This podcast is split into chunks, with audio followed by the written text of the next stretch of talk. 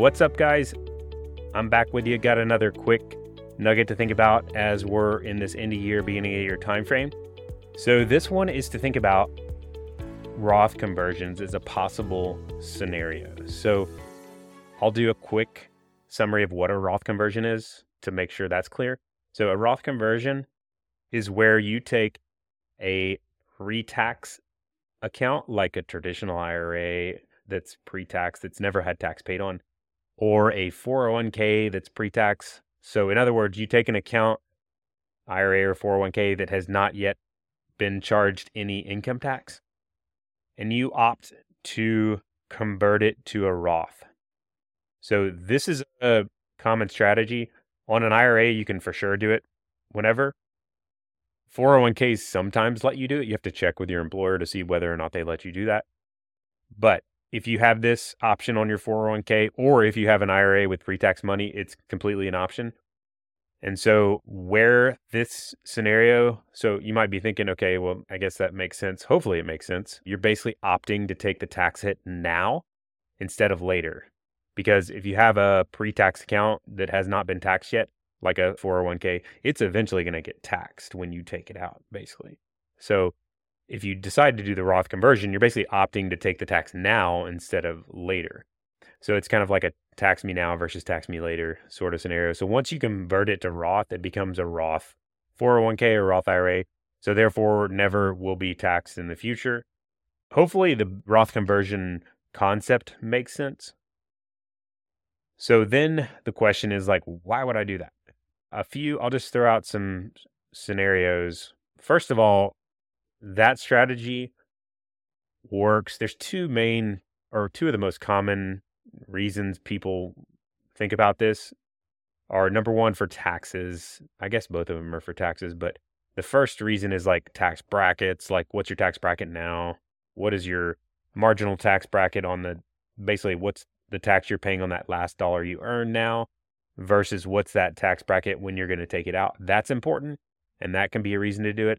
The second is being able to do backdoor Roth IRAs. We have come across families that have pre tax IRAs and they don't really have any options for it. The problem with having a pre tax IRA is it messes up the whole backdoor Roth IRA funding thing. We can cover that in a future episode. I've covered it in prior episodes as well. But the thing is, you generally want to clear up all pre tax IRAs before you start doing this backdoor Roth IRA strategy. And so that's the second common, second most common reason that people will explore the Roth conversion is basically like they have no option to roll their IRA into a 401k because that's always an option to roll your traditional IRA into 401k.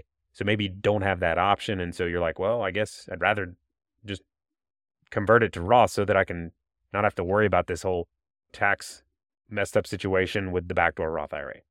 So that's it gets a little uh, complicated. It really depends on your situation. Both of these depend on your situation. All of this, make sure to consult your your accountant, tax advisor, financial advisor, all those people.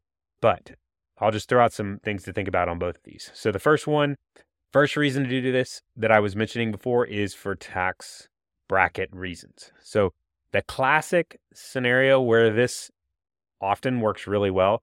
Say you're in residency or fellowship, and let's use the extreme example. Say you're in residency and fellowship, and your spouse stays at home, and you have 10 kids.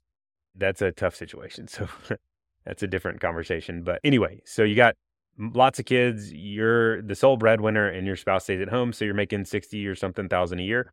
So you're in a very low tax bracket in that situation. And maybe even paying no tax for federal. Let's say you're in residency, eh, let's say you're in residency or fellowship and you're going to be in a high earning specialty. Let's say it's orthopedic surgery and you expect to be making, you know, 800,000 plus in the future when you transition into practice. That's in a top basically in the top tax bracket.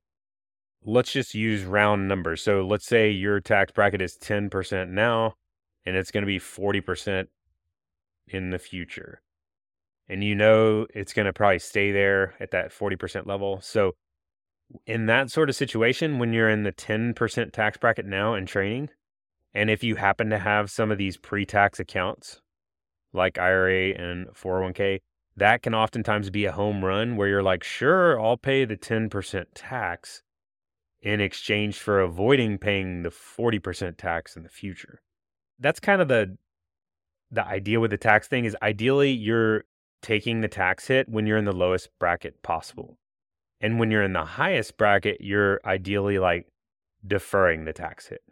So that's the general idea to think about is like it's kind of the same concept with pre doing a traditional 401k versus Roth. It's like which am I in really high bracket or am I really low? If I'm in really high, I probably want to defer tax. If I'm in really low, maybe I'll go ahead and take the tax. Same concept with Roth conversion is, you know, you're thinking about like, do I want to go ahead and take this tax hit because it's, you know, might be a great time.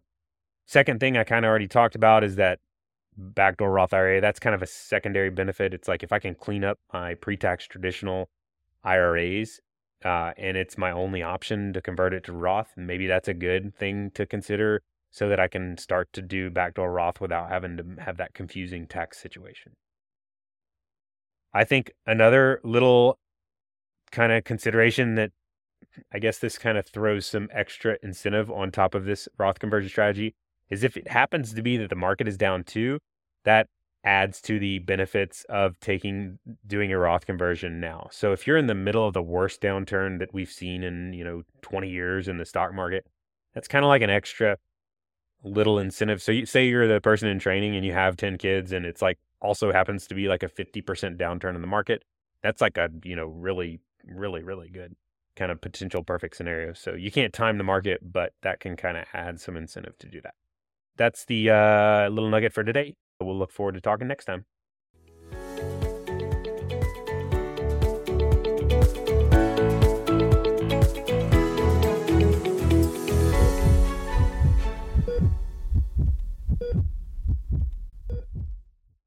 Please know that anything I've said today in this podcast should not be considered advice. It is completely for educational and entertainment purposes only. It would be best to view me as just another guy talking about money on the internet. For advice, please consult your advisors.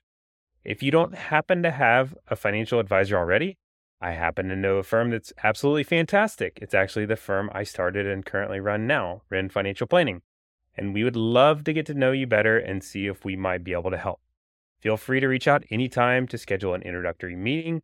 You can find more info about us at www.wren, W-R-E-N-N-E, financial.com.